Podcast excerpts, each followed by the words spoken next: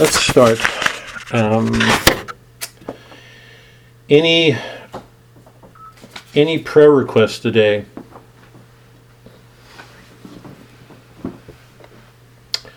I'm always glad to say prayers with you guys. Sue, come on, go ahead.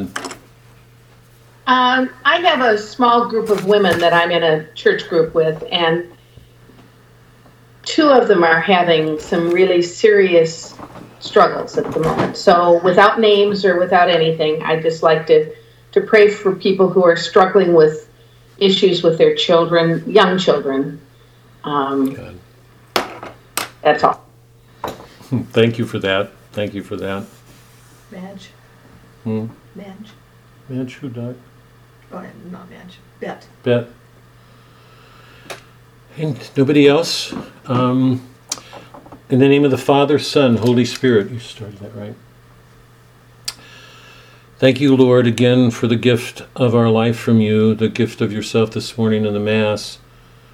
Um, it was wonderful. The, for those of you who weren't there, the readings, the first reading was from Genesis. Um, it was the first day of, or the days of creation. Uh, They're one of my favorite readings. I, I could read them forever and not get tired. Um, and God said it was good. Morning came, evening followed. God, almost puts me to tears to hear that go over and over. It's some of those beautiful verses. Um, to be reminded of the goodness of creation, that you made nothing bad, that everything was good, and to know that um, Christ, in some ways, symbolized that, embodied it, um, reenacted it in everything he did, because in the readings this morning, the gospel, he was healing. What he was doing was um, taking everything that was bad away from people and healing them, bringing them to their goodness. So, um, for your words to us, reminding us that there's nothing going on that you're not turning to good. It's it. it actually goes to the the question we've been troubling over about free will and and um, determination, predetermination. That you allow evil to happen to all of us. It's a trial for all of us. Um, some people turn away from it. Um, um, some people are strengthened by um, the trials um, strengthen us, please, that um, that in whatever trials we face or whatever trials um, those who are friends are undergoing, that all of us uh, be strengthened by these troubles, that we get better. Um, there's nothing you do that isn't that doesn't have its, as its aim to bring goodness to us. That was the great truth of Boethius. So strengthen us, please, in our faith. Um, Abraham was willing to give his son up in obedience to you. Um, that's, in some sense, the ultimate trial. It was because of that that um, he brought so much to the um, your chosen people and finally to us. So help each of us to be strengthened in our faith, and let all the work that we're doing together here in this group strengthen our reason to see that there's something going on with our rationality, with all the things we do with our reason, not all of them good. That our reason is a way of coming to you. Help us to straighten it out, to, to get better at what we do with our powers of reason. I ask for a special blessing on Sue's friends, the two women in her group who are struggling. Family struggles, struggles are universal. I don't think any of us don't know about them. We bear them in our own families a lot. Um, um, stay with those two women, help them, let her to find a support in the women, the other women in the group, particularly Sue, since um, they're on her heart. And the rest of us in our families. Um, they're large burdens because they go to the most intimate loves we all carry for those we really love. Um, I ask for a special grace, um, a blessing on our own family. We've just come through something of a real struggle. Um, we're grateful for um, these moments come sometimes when you don't expect them, just when things look so dark and then suddenly somebody does something to make a turn. God, how good you are. Help us to hold on through our trials. We ask a special blessing for an older woman who's a friend of our oldest daughter, Amy. It's a woman whose name is Betts.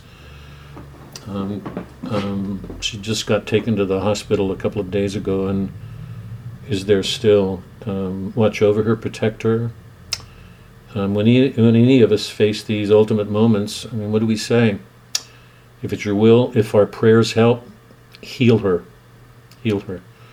Help her to, um, to return, um, to be a good friend of Amy's, and for Amy to be a friend to her. It's a good friendship.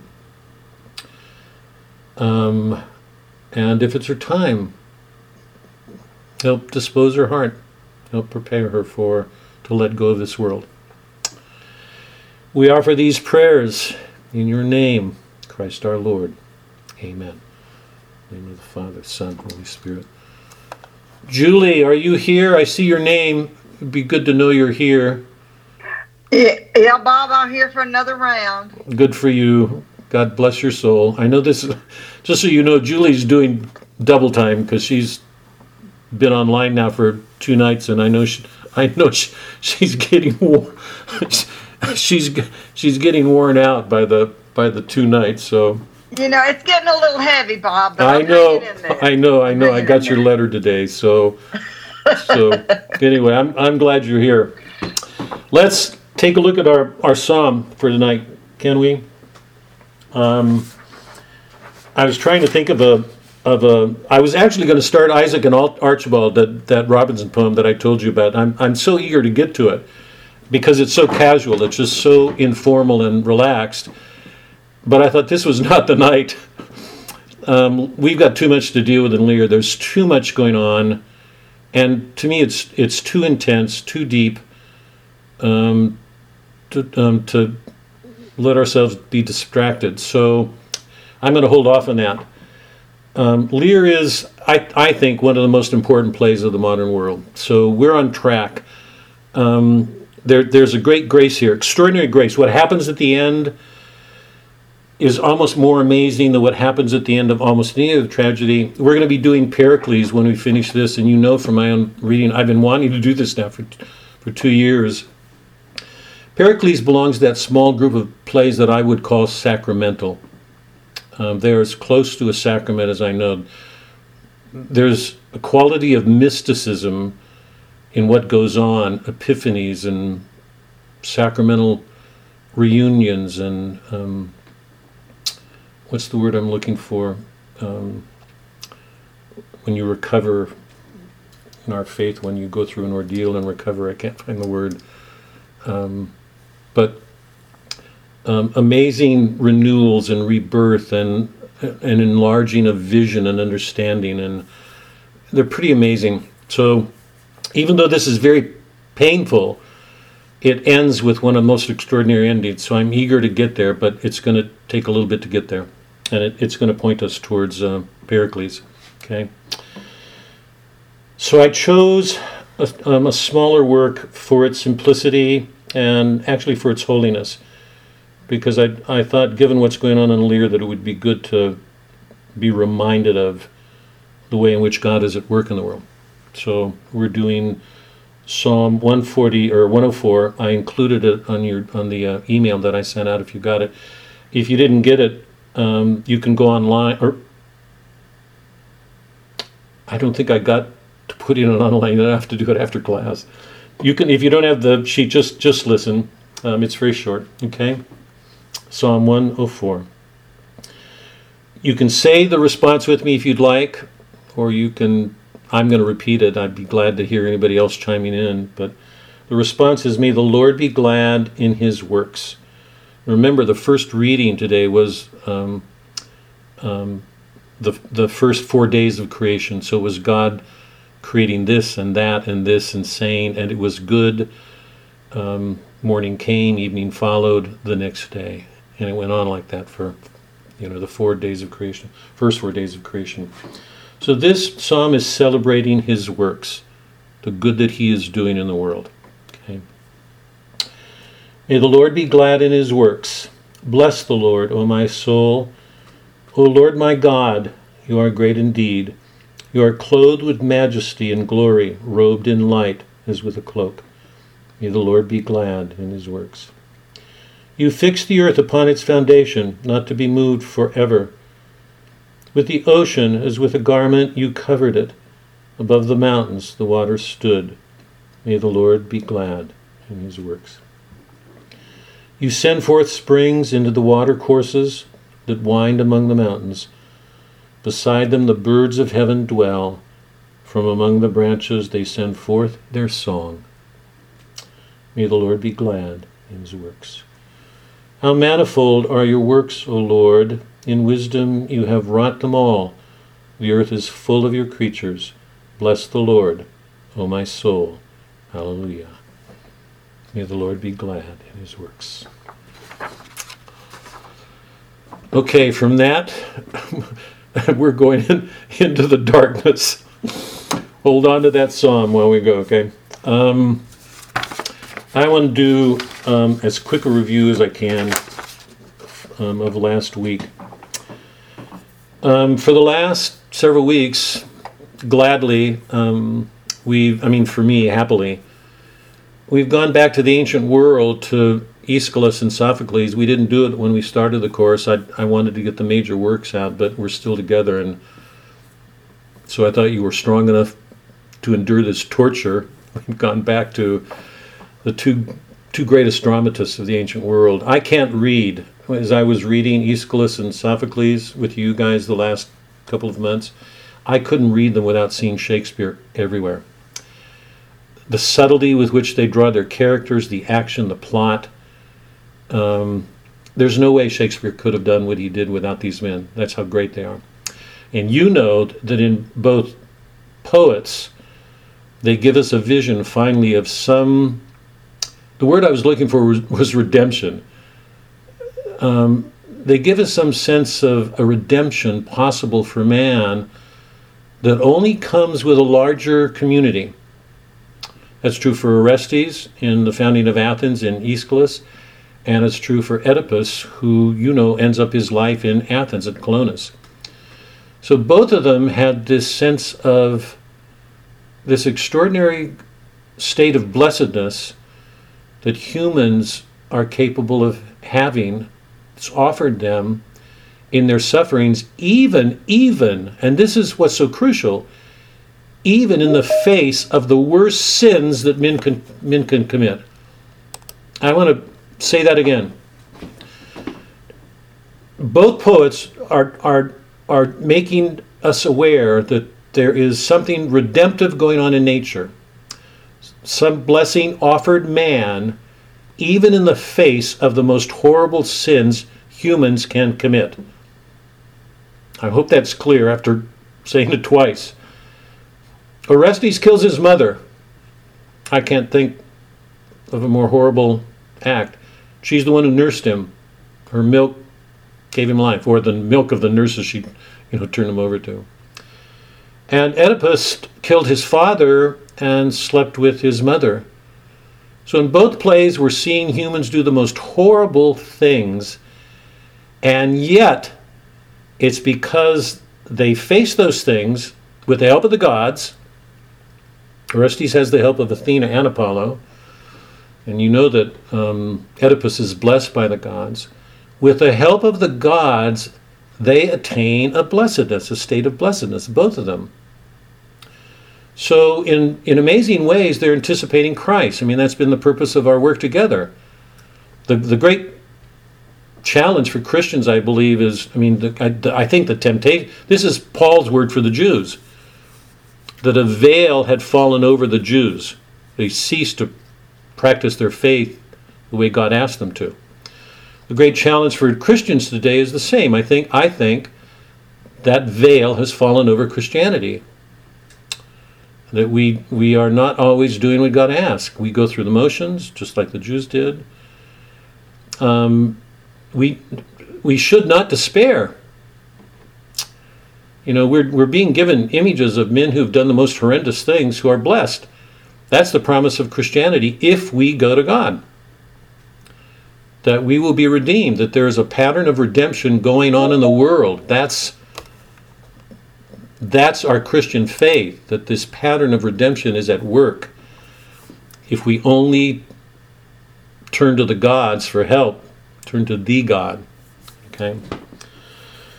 So we've been reading these plays of the ancient world that very much point towards Christ. Um, um, we've talked about what tragedy is doing, that it that it always moves through a reversal of peripeteia, the action of peripeteia. It turns things in a moment of recognition that turns a human being around, gives him strength to take on things that he couldn't do.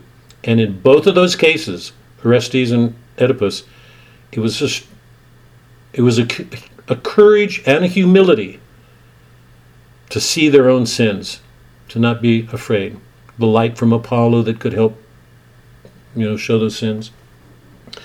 So we've been looking at some pretty heavy stuff. Um, the the one the one thing that I wanted to just well here, if you got my notes, you'll see.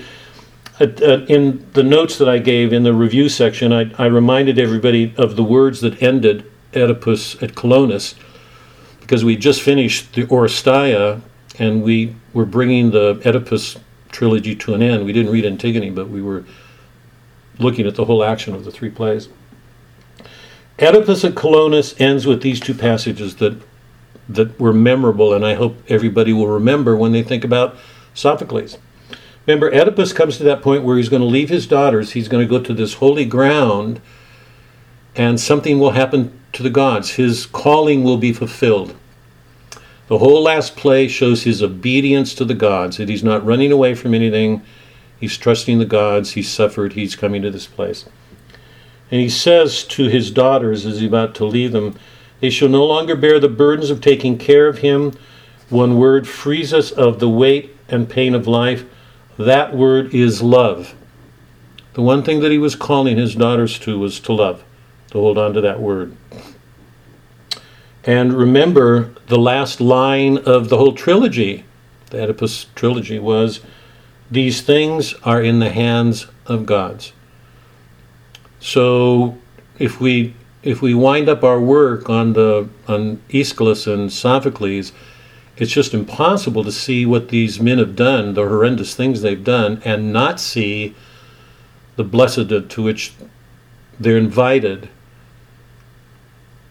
once they move with the gods, cooperate with them. Now here's so that's just a quick review to to get us to uh, Lear. But I, I wanted to leave everybody with one last comment on on the ancient world because it takes us to this troubling, this naughty question that we've been dealing with for months. Um, um, it started with Boethius. Um, you know, it was actually at the center of his work. It was the central, the linchpin, the center that held all of the constellation together. Remember that Aristotle said that he thought that Oedipus was the paradigm of tragedy um, for a reason. I'm going to read from my notes because I, I, I want to try to be as clear as I can on this because the point is so central to everything we're doing. So I'm going to read from my notes for a minute. It's on, it's on the outline that I gave you guys. What makes the irony of Oedipus so great is that Oedipus didn't knowingly commit any sins. He didn't commit sins and hide them or rationalize them away. You know, he didn't hold something in his heart the way we may do and have to go to confession or even commit sins and hide them and go to confession. He did nothing knowingly wrong. He learns from sources outside himself that there was a whole dimension of sin involving him that he wasn't aware of. It's why Aristotle called Oedipus the paradigm of tragedy. The play points up a fundamental problem with man, with all of us. We often do things thinking we're okay. There's nothing wrong with us following rules. By the way, this is taking us straight to Lear. We're following rules, we're doing what society dictates. Um, we're doing things we think we're okay when we're not, and only discover in time There was more going on than we saw or realized, something to the motives behind what we were doing than we knew, something that only s- surfaces in the consequences of our actions. We very often go through the world thinking that our actions are fine, and then we learn from consequences. It may be in our family. You know, that things get uncovered in time um, that we think we're doing. uh, One of Eliot's great lines in the Four Quartets, it's one that Suzanne puts on the fridge. Do you remember that? Come to regret. The things that I have done, let me get it. She's, this means enough to her. She's going to. She gave me one of those looks, so I'm not fooling around here. You guys are going to have to wait. This is my wife talking. Um, it, it's she loves it. It's it's it's one of the quotes she has in the. I mean, that's how important it is. It's it's it's the realization you come to and you realize that so many of the things you did thinking were right when you were younger, in time you come to realize were full of mistakes. There's no way you could have seen them until you see their effects in the consequences of what you did. And that's so often true in families and in friendships, because there the consequences are visible to us. This is um, T.S. Eliot, and, and it's from um, Little kid. Little, Gidding in the Four Quartets. I think we did the Four Quartets. It's, it's one of the, we're going to go back to it. Um, we're going to close off the, Sue said no. we're going to go back. you big wimp. God bless your souls. We're going to go back to it. You're going to have to tough it out. This is Eliot from Little Gidding. The shame of motives late revealed, and the awareness of things ill done and done to others harm, which once you took for exercise of virtue. You know, we pride ourselves in thinking we did so well, and then learn years later that isn't what was going on. There was more going on than we saw. So one of the one of the truths that we're learning from Oedipus Rex is just that he did nothing that he knew was consciously wrong. Everything he did, he thought was right, and then he discovers later that there's a whole dimension of sin to what he was doing that he didn't see. So that's one of the beauties of the play. We saw the same thing in Dante, the same truth, and the irony is almost as great, almost as stark. You know that when the play or when the commedia opens, Dante's going up that mountain. He wants to go to God. The sun's there. Allegorically, the whole opening is, is it's that moment when you realize, remember, he's in a wood. You realize that you're in trouble, you want to go to God, and you set off. He tries to go up that mountain in the 3B speed and back. Well, what's the meaning of his descent into hell? There's no meaning to it unless he's learning to see those things which he didn't know were at the center of his soul. So the whole venture into Inferno is uncovering all those things we don't want to see or that we don't think is there. And it's only when he sees them, th- this is so truthful, it's only when he sees them that he knows he needs help because he didn't see them. And he turns to God for mercy because while he didn't see them, he had no reason to turn to God. Right? If you think you're sinless, who needs God? Keep doing what you're doing. The whole truth of Oedipus, the whole truth of the Inferno or the Divine Comedy is you, you can't get to him without first going down. There he learns to see all those things he didn't see before. And that's when he looks to God's mercy and he gets the help going up purgatory. So, um, that irony has been at the center of actually almost every work we've read. But I wanted to, I wanted to, I wanted to close with this comment because it focuses on this, this knotty problem that we've been, you know, struggling with for actually a couple of months, I think. Um, if our freedom, our free will, is directly related to what we know, I want to, I want my son or daughter to go to this college because it has this program, or I want to take this class because this, or I want to ask for a raise because of, or I want to change job. you know, I mean, choose your circumstances. The choices we make depend so often on what we know, right? Because it presents us with alternatives. So, re- this is St. Thomas. The freedom of the will is rooted in reason. It's our ability to see things that helps us make our choices. Yeah? That's sensible enough, yes? Because, or, or should I steal that? I remember when I was a kid, I think I've confessed this to you guys online. I remember the first time I, the, the first recollection I have of committing sin is when I was a kid and stole a knife in a store. My mother learned about it and made me take the knife back. But, but you know, you, you've got a choice: should I steal the knife or not, or should I do this or not? And um, and sometimes in our weaknesses, we do what we know we shouldn't do, and sometimes we do things when we think we're right, when we're not. So the root of freedom for Thomas is in, or the the root of freedom is in the, our reason. So the serious question is what are the depths to which our reason can penetrate? If our reason stay on the surface, this goes to Lear. If our reason stays on the surface, we can keep justifying our lives forever. I did this, I did this, I did this, I did this, right? Reason's making everything did okay. But if reason begins to show that there are other things, like Virgil taking Dante into hell so Virgil could show Dante, make apparent things to his reason that would help Dante see things, then it changes the whole way we stand in the world and how we use our free will, what we do with it. So I want to focus. I want to. I want to just put this statement and and offer it in the form of a question, but I'm going to put it in the form of a statement just to leave our work in Oedipus, because you know that the the center of the work in Oedipus Rex was the oracle of the gods. That defined the whole work. Modern criticism focuses on the psychology of characters, assume a fate. Man has no free will, all he does is in conformity to a destiny that has already been determined.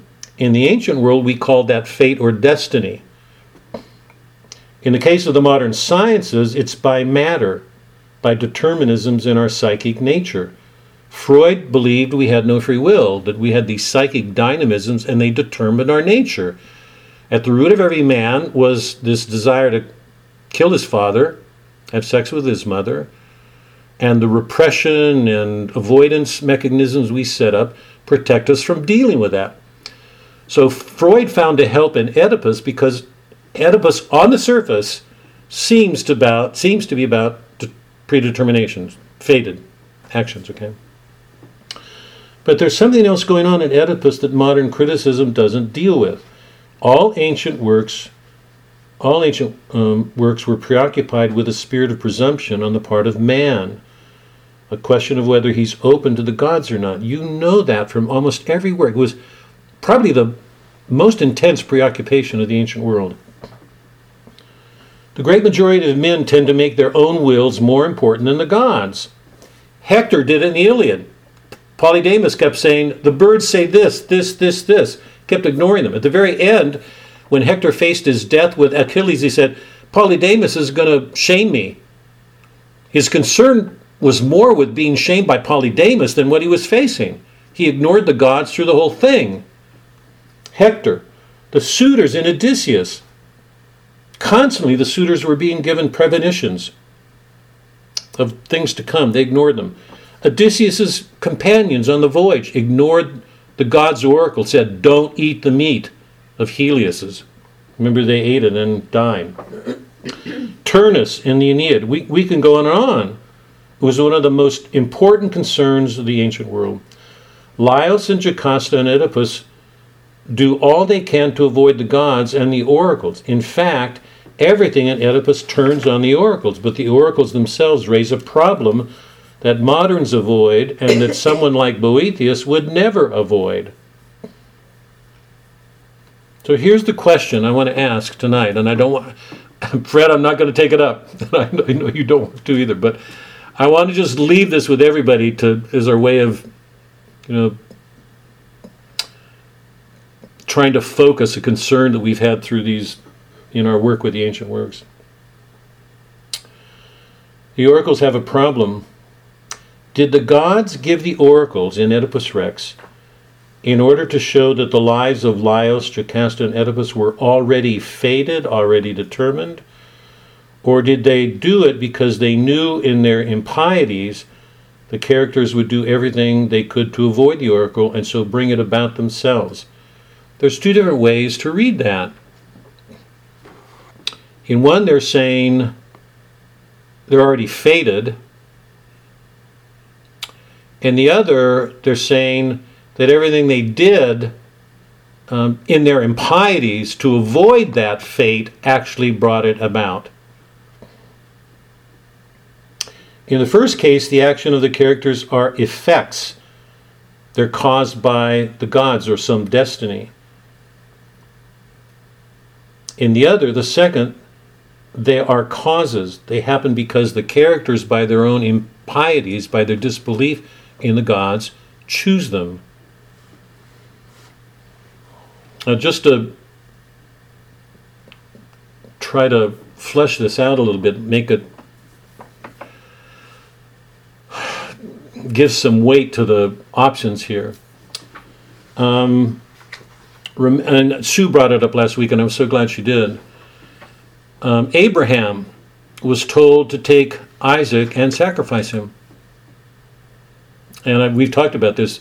I, I can't imagine Sarah being happy about that. but he took him. And the fact that he took him led to an absolutely different outcome in the oracle. Isaac was saved. Think about other oracles. Macbeth, I don't know if any of you have read that, was given an oracle concerning the witches. He completely misread it. The meaning of the, the, the oracle was different from what he from his understanding and our understanding. When we get to the end of the play, it's on the basis of that oracle that he thinks he's safe when he's not. If any of you have watched the trilogy of the Lord of the Rings, you, I can't remember the name of the the that one of those monsters um, who was unafraid of the girl, the woman, who was ready to fight him. Nazgul. Nazgul, and um, and she responds to his challenge of not being afraid of a of a of No somebody man. born by man or something like that, or No man can kill me. no man could kill me. Um, and she's a woman. And she kills him. I mean, she's harmed by it because it's spiritually such an overpowering evil. But um, we suddenly see a twist in the oracle. Ahab, we've read Ahab together. You know that he completely misread that oracle. At the very end, it has a very different meaning. So what we're what we're accustomed to seeing in literature, or often see in literature, is that very often human beings think they understand the gods. Remember, we're dealing with an ineffable, almost incommunicable order until Christ, when finally God Himself comes down and makes clear so many of the pronouncements of God, because He says, In me you see the Father. You, I mean, He clarifies a lot.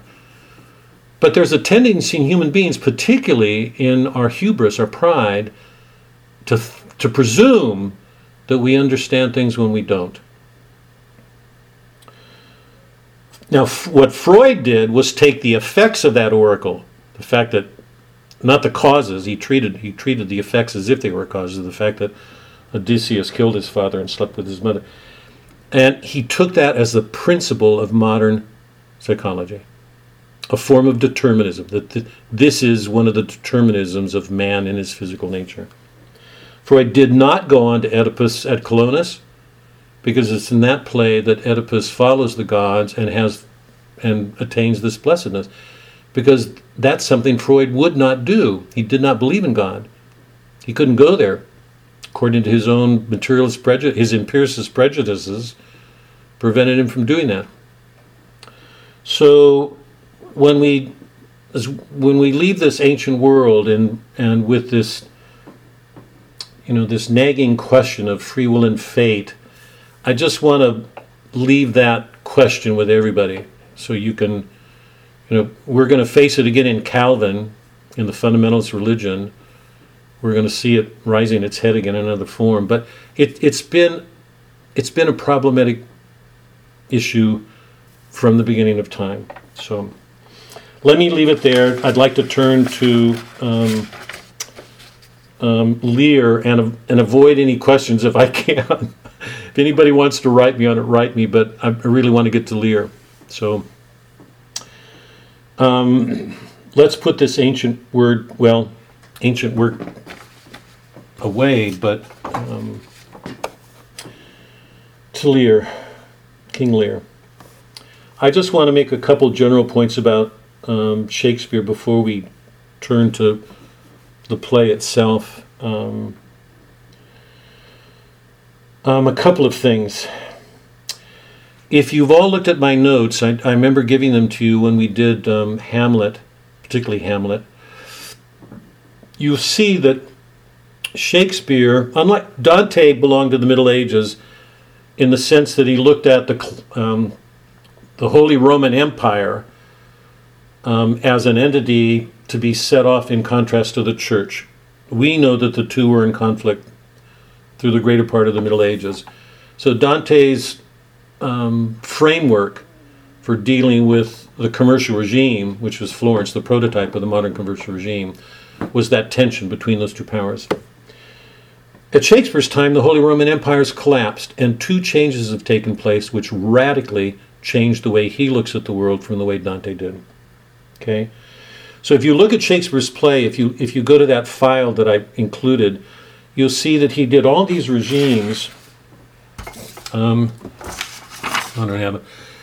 Um, ancient Greece, time of Athens, Midsummer Night's Dream, um, Timon, Midsummer Night's Dream. I'm missing one. Athens? Hmm? I can't remember. Sorry. The Roman plays um, Coriolanus, Julius Caesar, Antony and Cleopatra. Um, the history plays, all in two quart- um, um, quartets, groups of four plays, he dealt with English history, all the English history that led to the takeover by the Tudor regime, all the Henriade plays.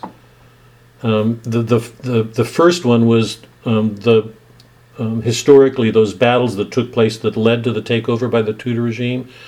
But when Shakespeare completed it, I think he realized that the causes of the Tudor takeover lay earlier. So he went back to Richard II and moved forward. So we've got those plays on English history. Then we've got all the plays on modern Europe. Merch, um, Merchant of Venice, Othello, All's Well That Ends Well, um, um, As You Like It. I mean, you can go on and on. Um, he so he's written plays about um, France um, and Africa. Tempest involves Africa and Europe.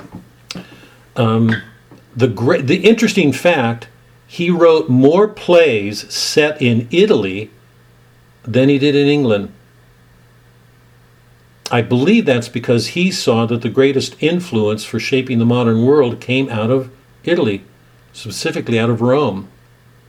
It was the tensions between the church and state that focused what was going on and led to this to the Renaissance, this this great change. So Shakespeare is I, I believe is probably the, the probably the the greatest poet, the wisest poet um, the, the one poet who, who most completely understands the importance of the city, political life, um, for man. He's, he's given us a greater, broader, deeper wisdom on that issue than any other poet who's written.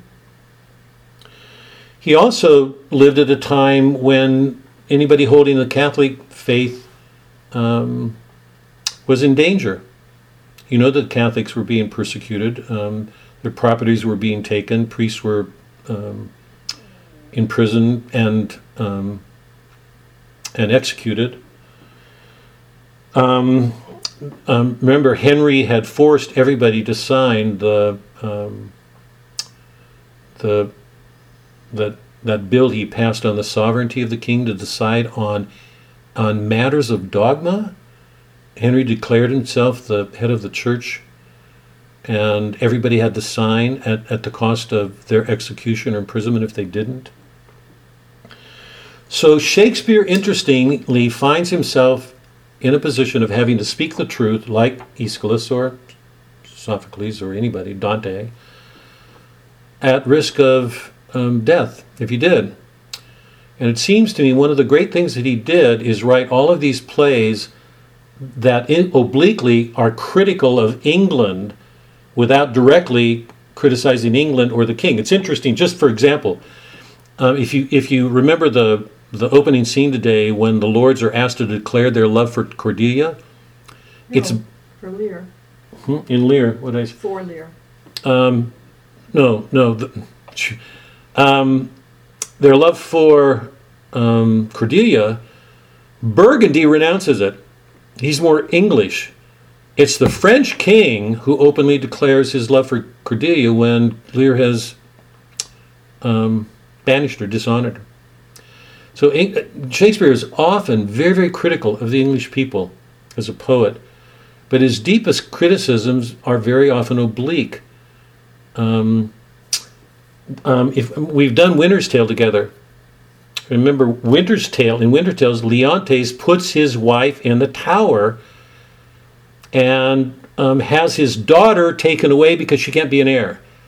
Now, how much of that would have spoken to Henry marrying again and again and again because his women wouldn't produce a male heir? Um, we can find a similar obliqueness going on in Macbeth. Macbeth was going to kill, did kill the king, and finally suffers from it. So, in in lots of those plays, we find Shakespeare aware of what's going on in contemporary England and in contemporary Europe, but he deals with them obliquely. I mean, they're part of what goes on in the action, but we have to we have to read closely to see what he's saying.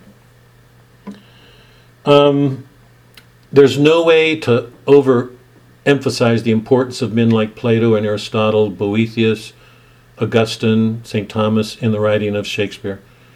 Shakespeare had one of the most complete understandings of man that any poet has ever had. He got them from the ancients, from the great political thinkers, Plato and Aristotle, and from the great spiritual masters, particularly Augustine, Boethius, and, and um, Thomas. Now, here's where I want to sum up because um, there are two points I want to make with respect to these background issues. One is that two changes took place in Shakespeare's time that made it clear that the world was changing in a radical way. One was the Protestant Reformation, and the other was the Scientific Revolution. In the, the very nature of the Protestant Reformation is um, towards subjectivity. It's a person's inner sub- private subjectivity that's going to determine his stance with God, his private faith. That's going to be true for both Luther and Calvin. More true for Luther, but for both of them. The objective presence, the objective presence of Christ, the sacraments are removed. So um, it's reinforced a tendency in the modern mind towards subjectivity or relativism. This is what I believe, it's true. Don't anybody argue with me, it's my truth, it's true. It doesn't matter that the truth of one person contradicts the truth of another. The Protestant church keeps fragmenting because they're opposed to each other. There's no sense that there is a truth that somebody has to bind himself to. It's my truth, it's truth. The other one is the scientific revolution. Um, and it's hard to measure the effects of that, except one of them was that it tended to undermine traditional ideas of belief. Presumption was that science could give people objectivity on all matters, except the difficulty was that the basis of those truths were mathematics. And math tends to abstract from the world, to, from concrete realities towards abstractions in the mind. So Shakespeare knew, was aware. I mean, he was he was a genius. He was an extraordinary mind. He was aware of what the effects could be. Remember when we did All's Well That Ends Well, when Helena when Helena performed the miracle on the king and cured him. Lafew's answer was, "The days of miracles are past." I mean, that's an indication that we've already stepped into a post. We're leaving cat, the Catholic Middle Ages. We're entering a, um, a different world. And there are two major influences, and Shakespeare was aware of both of them. One came from the Protestant Reformation, the other one came from the Reformation in scientific ways of thinking and the role that they would play in our lives. Mark, did you have a um, a question or a statement or something? Yes. A lot of times you'll bring up statements like the one you just made about um, uh, the time for miracles is past, and then you make a very grandiose, I guess, accusation about that. And I just would like to know how you come to that conclusion on some of these. Because as you read any literature, there could be a phrase in there that if you read it one way in your head, this could be earth shattering, amazing news. And the other way, like, yeah, okay, it's just another line in a play, move on to the next one. So I noticed that you'll take, there's certain things that you'll take and you'll run with, and that's, that's why you're here and you're smarter about it than I am, right? But, but I'm just kind of curious as to why you say, okay, that one line means that, okay, God is now dead. And I'm going to get there through these other things. Uh, Mark, part of it comes from the from my reading of. I, I, I, I think there may be one or two plays of Shakespeare that I haven't read, um, but I've spent my life reading Shakespeare, and most of them I know well. Um, so one of them is reading Shakespeare in the context of everything he's written. But in that, I'm, let's take that particular play because in that particular play, it's really clear that that the action takes place on the edge of a world that looks back to a Christian worldview and one that looks forward. I mean, that's that's explicitly that's not me taking one line. That's the action of the whole play. We've done this, so I'm assuming all of you are remembering the action. That's not one line. That that's definitive. France is in a stratified class society. It's fragmented that way. It's hierarchical. Um, it looks back to a Christian worldview. The king is the ruler. Um, what what um, Helena does um, is absolutely at odds with everything that's going on. If you remember, everything she does is unconventional. She goes after Bertram. She blames herself for his actions, what he does, but she performs a miracle, and it's it's in this it's in uh, I mean in the context of the king's illness, and it's being made clear in the king that all the best scientists, the best doctors, that's that's from the play those who have the best scientific knowledge could not cure her. Yeah. I mean, one or him, him. One of the things you can say, I mean, I'm, this is not me making a grand. I don't. I mean, I don't feel like it's a grandiose statement. I, I'm not sure you and you and Carl and I need to get together on her. That's not a grandiose statement or an accusation. It's not an accusation. I think it's a statement. C.S. Lewis is making the same sort of statement in abolition. I think it's fair to say that the scientific mind has made it harder for people to believe in miracles. That's just a that's just a you know the talk about God being dead didn't come from me. That's a general statement. There's the general statement, not me. These are these are the words of our time. I, I, I can go back for a hundred years and find books to that effect. Um, man against the sky, man without God, man isolated. That's the condition of the modern world. That's a po- those that's the language of a post-Christian world. So it's not me making a grandiose. I'm not trying to be grandiose here. I'm trying to um, emphasize a point so that we can get to what I think is at Lear. That line is in the context of a larger action, and everything in the action only amplifies the meaning of that line. The best doctors, the most scientifically trained in the modern fields because they were already present and at work, could not help the king. Helena did something. Remember, she's described as having this third eye. That's not a scientific term. Although I think when science gets close to entering that, I think science has improved. That's a mystical term. Helena had this third eye. She could see things other people didn't. She performed a miracle that nobody else did she brings about a healing. So I'm, I'm not making grandiose statements. What I'm trying to do right now is give some sense of Shakespeare's awareness that something is happening that separates the Christian Middle Ages from the modern world. And I think most believers or not believers, most intellectuals, most serious thinkers would agree with that. That's not me. There are lots of intellectuals who say a, a paradigm shift took place. A whole shift in the way that we think about the world took place. What I'm trying to suggest here is that Shakespeare was aware of it, and his awareness permeates. It helps inform what he does with his plays. He's going to show it in Lear when we finally get there. So there, there are two revolutions that are taking place that radically def, mark a change um, in the way men think, in the way they look at each other, what they do with each other, things like that.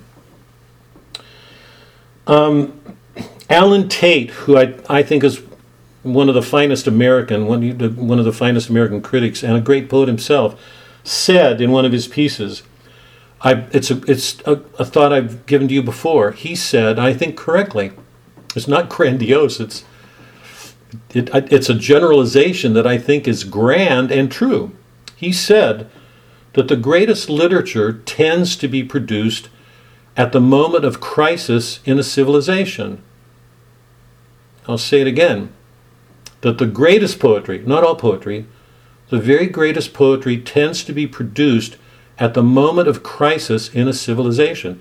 At that moment when a civilization is about to lose its identity. Something new is entering the world. My claim since we've begun was that's what marked the Iliad. There's this disorder in the way that men look at men. There are you know things that Achilles brings in this. It marked Genesis, Exodus, all that goes on in the Old Testament in the, in the, earth, in the early books. It marks a whole different way of standing in the world.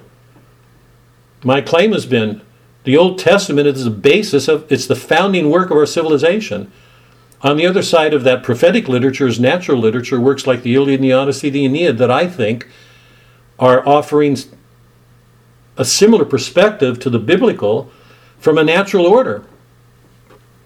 So all great literature, the Iliad, the Odyssey, mark a change in, in Western civilization. The Aeneid did it just at the moment, or at that time period, when Rome is uh, at its greatness and about to decline. Because we're already heading into the bad emperors. Rome is on its way out. Civil war, the Romans have almost destroyed themselves. Caesar went to battle with Brutus and Antony. We read that in Antony and Cleopatra. You know that from your histories. I would say Boethius's work does the same thing in the middle in the mid mid um, of the medieval period. Shakespeare's work comes on the verge of modernity. He's looking back. Dante, Dante's Divine Comedy, and Shakespeare stand together. Dante's looking back to a Christian Middle Ages that's about to disappear. The new Christ, the commercial regime is introducing a whole different way of life. It's not feudal. It's not directed by the church. It's something completely new. Out of it comes Divine Comedy. Two centuries later, Shakespeare's writing in the midst of the Renaissance, and what he gives us? All the plays on Europe, ancient Greece, ancient England those are not grandiose. I mean, they may be grandiose because of the, the, I don't know the the amplitude of the meaning. But what I'm suggesting is that that something is going on. To finish Tate's, Tate's remark, he said, the greatest literature tends to come at the moment of the crisis of civilization when an old way is passing away and they're having to face mysteries. When that moment comes, as it did in the Reformation and the Copernican Revolution, men can no longer hold on to the assumptions that they've held.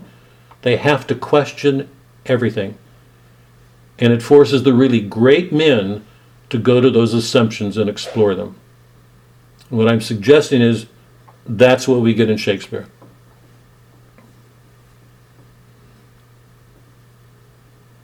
We're not just reading plays. I mean, I've been hitting you guys over the head with this forever.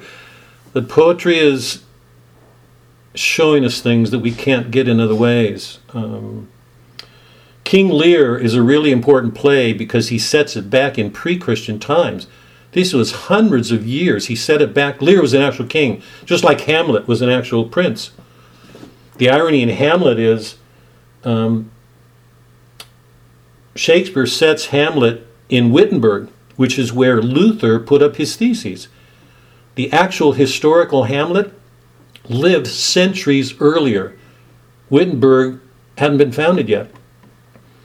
So, according to historical standards, I mean, his, history professors won't read Shakespeare because they say he's an awful historian. he's not. He's he's not bound by literal. He's not. That is a true statement, Bob. Sorry, Mark. Say it again. That is a true statement. It is. It is. You and I give it a different meaning, I'm afraid, but it is a true statement. Um, Lear was an actual king. He existed centuries before the coming of Christ. Why did Shakespeare go back to that period? The, the, the, the suggestion I'm making here is that he's trying to show us something about the modern world by what he's doing. Now, you may want to quarrel with me when we get through with this, but at least at least give a hearing until we get, you know, get along some ways in the play to see what it's about. But those are some of the more important background things to be important or to, to think about. His grasp of political realities the, that he got from these men, um, the great spiritual masters, the two um, revolutions that were going on, the Protestant and the scientific. And more importantly, some people will say, some critics will say, that Shakespeare's greatest influence was uh, Montaigne, Frenchman, his essays.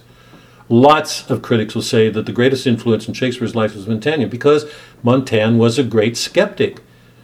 Montaigne was responding to the revolutions at that time, Protestant scientific.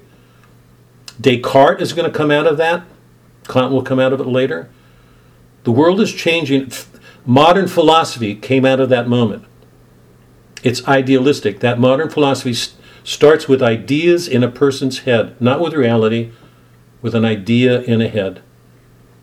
That's the basis of what Descartes did in, and he consciously, consciously set out to put philosophy on a new ground.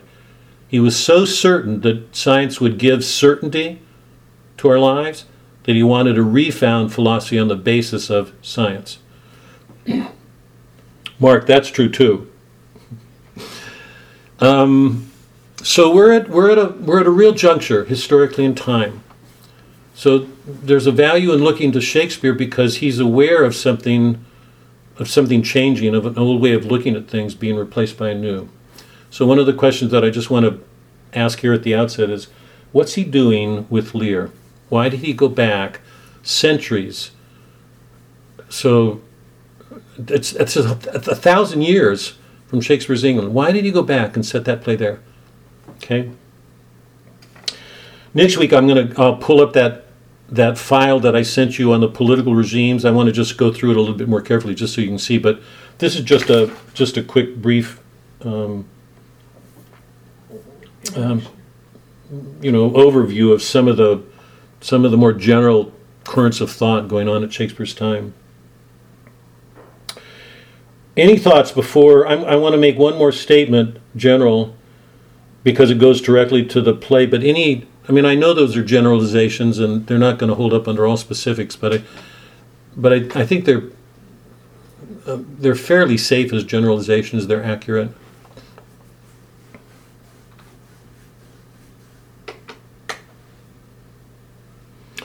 Okay, here's here's where the here's where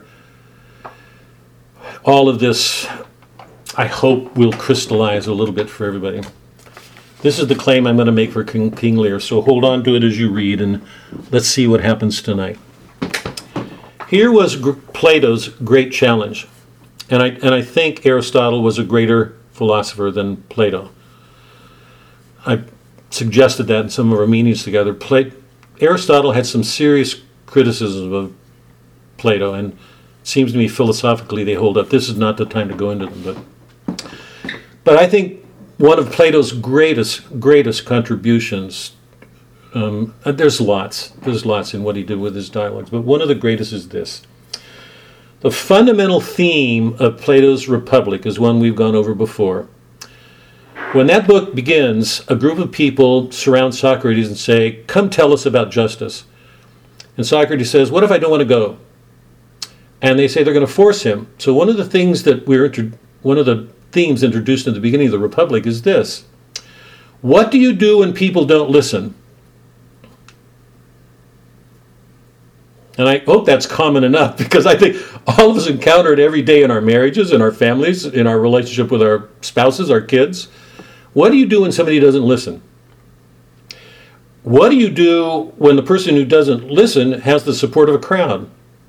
Because Socrates isn't confronted by one man the way he is in so many of the dialogues, he's confronted by a group. So, one of the fundamental questions so it all looks innocent. You read Mark, this goes to your comment. It all looks innocent on the surface. There's nothing happening. This one guy gets railroaded by a group of people who want to talk about justice and they go off. Except there's nothing innocent about that book. The whole book has as its central concern this it's what is justice. It goes back to C.S. Lewis's concern in Abolition of Man. It goes back to almost every book we've read Billy Budd, um, Brothers Karamazov, you go wherever you want. The fundamental question for Plato and the fundamental question for us always, that's why it's a timeless work, is this What is justice? It was the great concern of the Old Testament, it was a fundamental concern of Christ. When he went to his cross, he said, I did not come to overthrow the law, I came to fulfill it. He came to fulfill his Father's justice. So it's been one of the fundamental concerns for us all along. The question at the outset of the Republic that, that, that becomes clear in the dialogue between the men engaged with Socrates is this. One of them will say, Thrasymachus will say to Socrates, justice is what the stronger make it. Justice is the stronger over the weaker. Whatever they decide is just is just. That's, by the way, that's consistent with the Old Testament because you know in some of the songs that some of the men get together and say, We want to kill the just man. He shames us. So the whole point of the Republic is to discover what real justice is. Is justice conventional? Is it man made? Or is it inherent in the, in the nature of being? C.S. Lewis's whole argument was based on the premise that it is the trunk, man working on the trunk. The modern man no longer acknowledges a trunk, a way, the Tao. That there is a way. The whole, every episode in the Old Testament rests on the belief that there is a way, a justice to God's order. Laws only get at it. Bad laws can be made that are at odds with God's justice, His order. When a man conforms himself, when he brings himself into attunement with God's order, he's called the just man. Almost every first reading in the Mass, almost every week, celebrates, affirms that justness, the just man, the good man. God loves, God loves the just man. He loves justice because it's an affirmation of his order.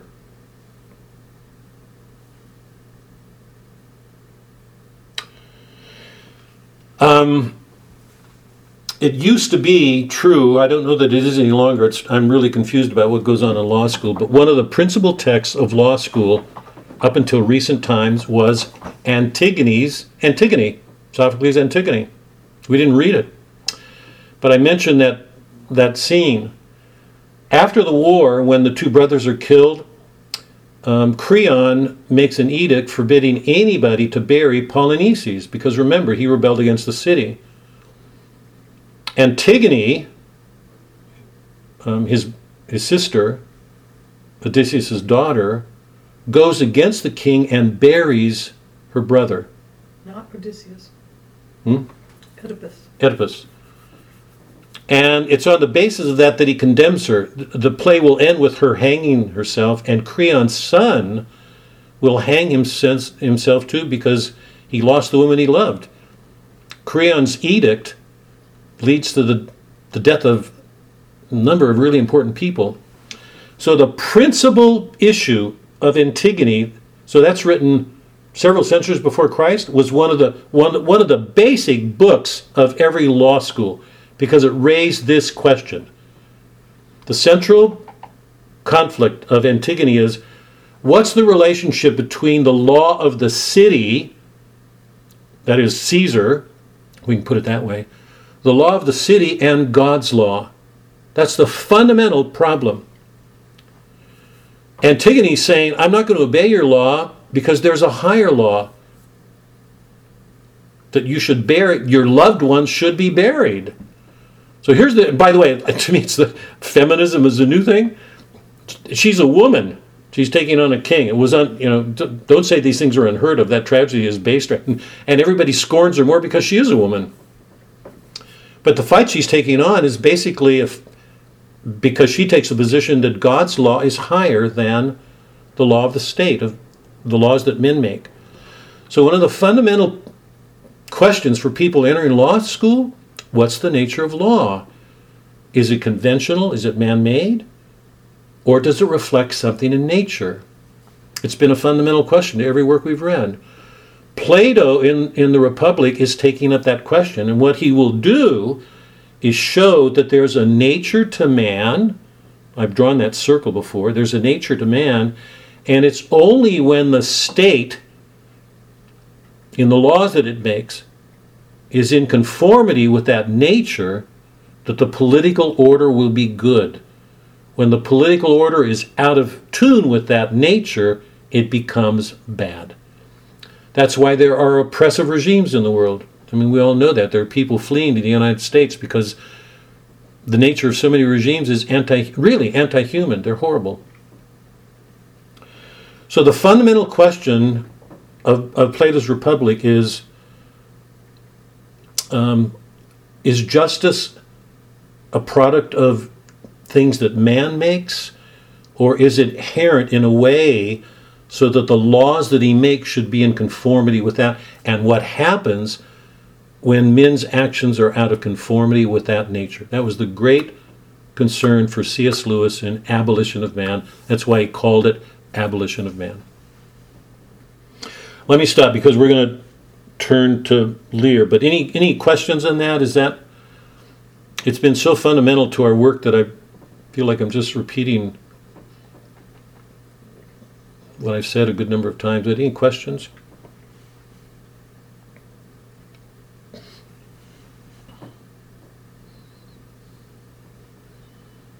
Tracy?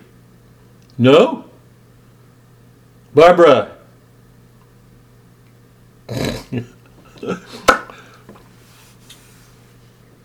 Debbie, you haven't been around for a while. Come on, I can't believe you don't have a question. No, honestly. Okay, somebody tell me, was that a complete muddle or was it clear? I've got to know before we. Okay. Mark, if I've got an okay from you, I'm going to go ahead.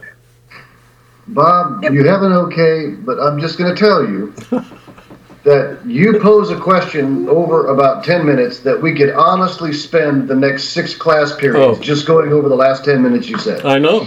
I know. All, all I can say, All right, let's move on. right, all of you should be thankful for Shakespeare then.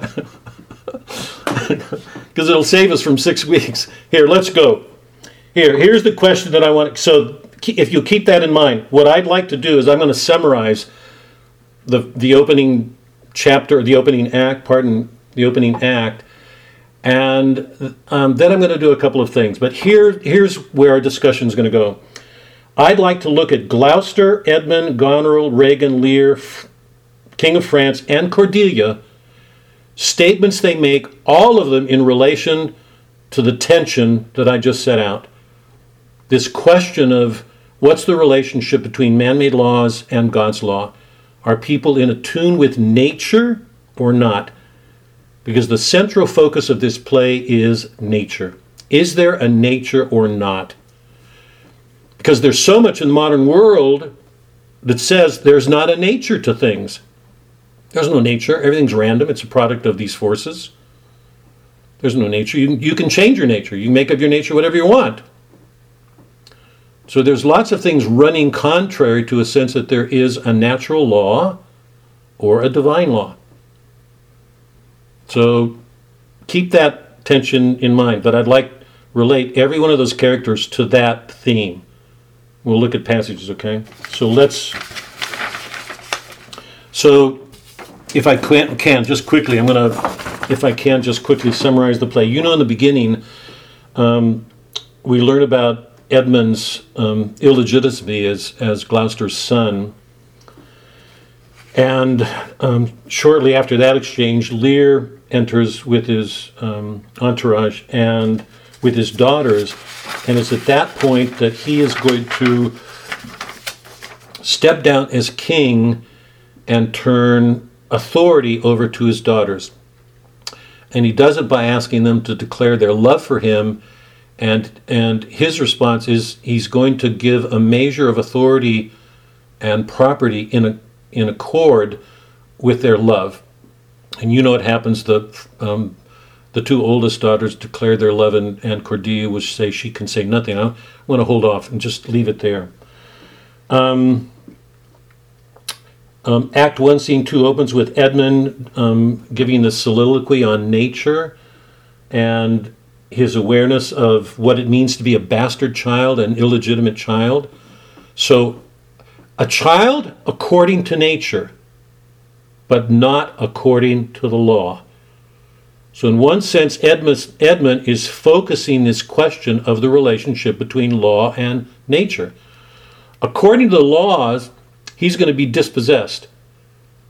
His brother is going to is going to inherit all of Gloucester's kingdom, his wealth, and Edmund not because he's a bastard. So it's raising the question of legitimacy and illegitimacy, law and nature explicitly. Okay. After Lear has divided his kingdom and banished both um, Kent and Cordelia, he goes to Goneril's castle. It's interesting. Hold on to this. Um, Goneril's his oldest daughter, and you know that he goes there, but Goneril makes clear to all of her servants that she wants them to treat um, Lear's retinue um, disrespectfully because she doesn't want him around. She wants her father out. In her mind, he's a nuisance. And she does not want him holding on to any power with his knights, his soldiers. So she asks him to cut down the soldiers. She uses the excuse of misbehavior. It's not, but I mean, it may be just maybe not watching him. But she uses that as an excuse to ask him to cut his power in half, get rid of half of his soldiers. Um, in Act 1, Scene 4, Kent comes and appears at Goneril's um, castle and supports Lear and offers himself into service. So Kent who we know is the most loyal man around Lear because he's the only one that spoke the truth to him.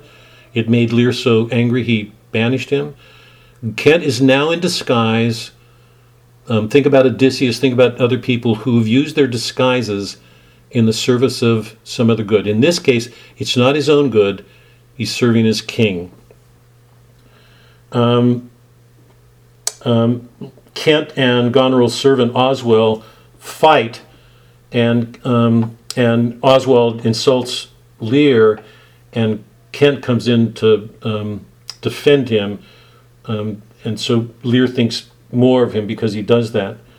The fool arrives, and there's this um, what seems to be a nonsense exchange between the two of them. Except I want to focus on it um, because as in everything else, what seems to be silly or nonsensical in Shakespeare always shows a greater wisdom. In Act 1, Scene 5, Lear sends Kent to deliver a message to Gloucester, um, and the um, and the fool and Lear have this um, um this exchange. Um, remember when when Lear is at Goneril, he's so upset by what happens um, and by her disrespect of him that he leaves her thinking that she's a treacherous daughter and curses her and goes on to Regan, thinking that Regan will be the faithless daughter he thought both of those daughters were. So at the outset of the play, we've got a number of things going on. We've got Gloucester acknowledging that one of his sons is illegitimate. We've got Lear um, renouncing his power, seemingly to step down, resigning it. And um, two of the three children are um, deceptive, power grasping, selfish, looking out only for their own good. And the one daughter who is faithful is dispossessed. So that's the opening of the play.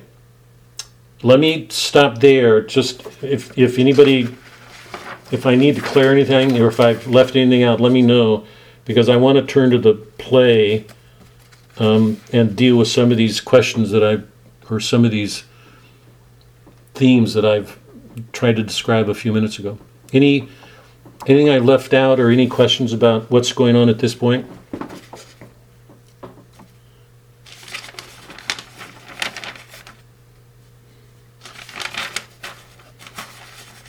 I don't know if Sue had her hand up or not. No. Mark, you've got a hand up here, a a hand showing. Did you want to? No, it's down. Okay, I want to I want to go directly to the opening, and and I want to I, I want to try to get to the exchange between Lear and the fool, just to show you a wisdom in foolishness. Remember what was Christ's words? Paul's words about foolishness of God is greater than the wisdom of wise men, or Wisdom of men. Yeah, huh? Wisdom of men. So hold on to that notion of foolishness because remember, in the city, the people who prosper, who who pride themselves in their accomplishments, think of themselves as knowing. And one of the functions of the fool in Shakespeare is to show there's a greater wisdom that most men don't see. It's like Christ's parables. It's not obvious on the surface. You have to look at things closely. So I want to be sure we get to that before we end tonight. But let's start at the beginning. Can you go to the beginning? I'm going to read through some of this quickly and just ask some questions as we go along. It begins with Gloucester and um, um, coming with um, Kent and Edmund. And this is the way it begins Kent, I.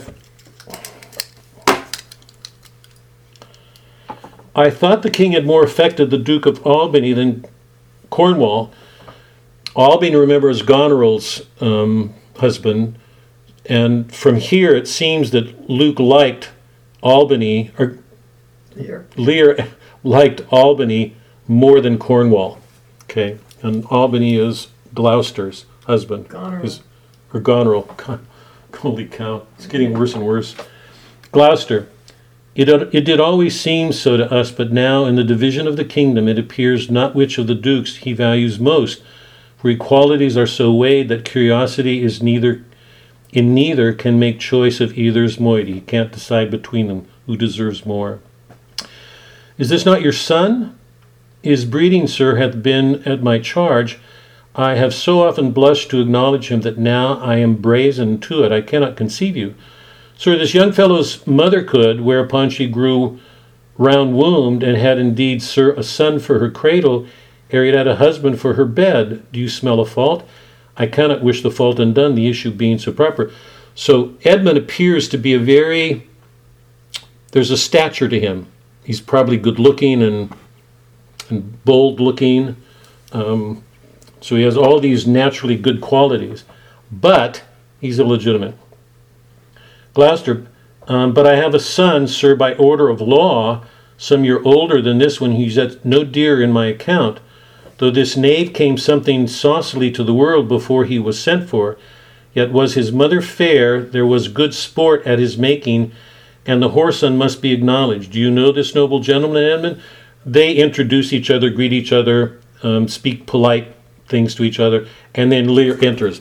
Now, hold on just for a second. I've, I've said many times that the, that the whole of Shakespeare's play, every single play, is contained in the opening lines of, of the first act. Um, they give away, and, and by the way, this modern scientists would agree with this. D- DNA is based on it. That the part always shows the whole. That's a DNA principle. It always indicates the whole. from which it's taken. And that's true for Shakespeare. Every every part in the play, if you take Boethius' still point at the center, everything that goes on relates to some unspoken center, or the play wouldn't hold together. We've got to decide here, as we have with every other work, what is that unspoken center? Now, here are the opening lines, if what I'm saying is correct. Um, I mean, it comes from long study of these plays, so I hope you'll trust me on this. The opening lines give away the play. What's the concern of the opening line? What's going on? And, and let me ask it even more pointedly. How would you describe Gloucester's attitude towards conception, childbirth, a legal son or an illicit son or an illicit son? What's his attitude? How would you characterize him as a man? What's the issue? What's the issue here at the opening of the play?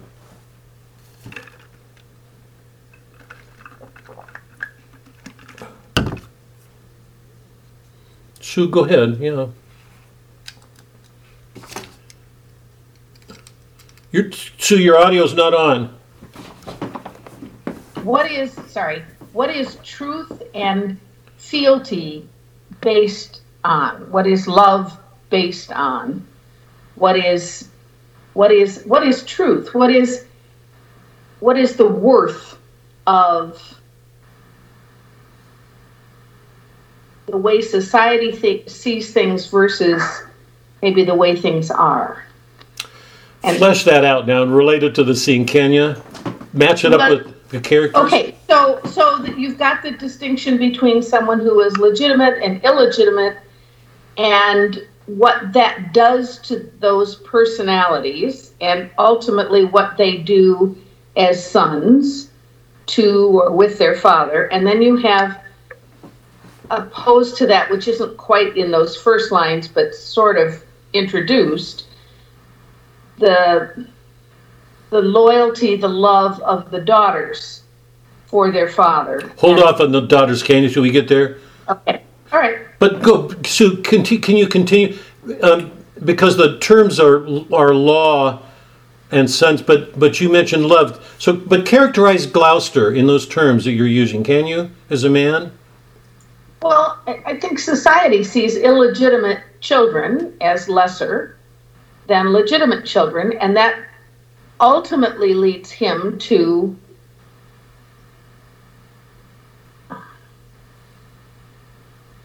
lie, fool, cajole. I don't know what the right term is quite.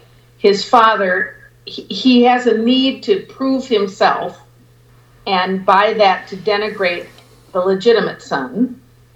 Um, whereas if society had accepted him as son, perhaps that might not have happened. Debbie? I don't know. Yeah, no, no, go. Yeah, Debbie, did you have a thought? Your audio on? I just Yeah, turned it on. Okay. Um, my sense from from this is that Gloucester thought both sons were pretty fine. It's just that society said, the law said that that um, one would be the heir and the other one wouldn't, but um, that that he he thought that both sons were pretty okay. Um, and and I don't I didn't see that he was denigrating Edmund because he was illegitimate. It was Mhm. just a matter of law that that he wasn't going to be entitled to anything. Yeah, I didn't either, but it, yeah, it just. Anybody else on? Can anybody characterize Gloucester? Any anything more to add on him? He's pretty casual. Go ahead. He thought there was a lot. Can you hear Doc? Can you guys hear Suzanne? He's pretty casual. Um, I think Debbie's right. He doesn't see a problem with Edmund. There was good sport at his making. Um, his mother was pretty, um, Sexy. sexy. He came saucily into the world. I mean, he came in when he maybe shouldn't have, but he did. Um, he doesn't see he doesn't see any problem with it. Okay, let me ask this question a different way then. How would you characterize Gloucester's attitude towards marriage or sex or or his wife? or some other woman. Debbie, is your hand still up? Go ahead. Go ahead. I, I think that he was pretty casual about the whole thing. Yeah. I think Suzanne's right. I think he's very casual. It's it's like, um, well, okay, I have a wife and therefore I'm going to have legitimate children, but I'm perfectly happy to bed someone else because it's great fun. And why not? Boy, this just shakes me. I can't read these lines. I, I, I, I can't read these lines without being upset. He, he's so glib. He's so glib. I, I, I mean, I, it, it's hard not to see this affecting his relationship with his wife. I mean, I can't imagine. Let me ask the women here if you would be happy with a man like that looking at having sex with you as casually as he did, the wife or the mistress. I think what Shakespeare's showing us is that he is so casual, so glib, as if it's nothing, and makes sport of it. You know that I, I don't think there is anything denigrating. If anything, he's trying to dignify it. You know that there was a lot of sex in it. So I mean, it just it, it really troubles me to see this. But anyway, the opening scene shows us Gloucester introducing his son the way he does, and it's be, it's left there. And then Lear enters with his daughters, and we're going to see now not a relationship dealing with a father and a son or his sons, but a father and his daughters. So immediately Shakespeare is, is showing us father authority, a father relationship to his children, and the problems with off, political office. But at the heart of him at the beginning is this question about legitimacy and law and nature. Okay? Um, Lear comes on right now, and he's going to break up his sing- kingdom, resign his power, and give it over. And he, he says to his daughter, So tell me how much you love me.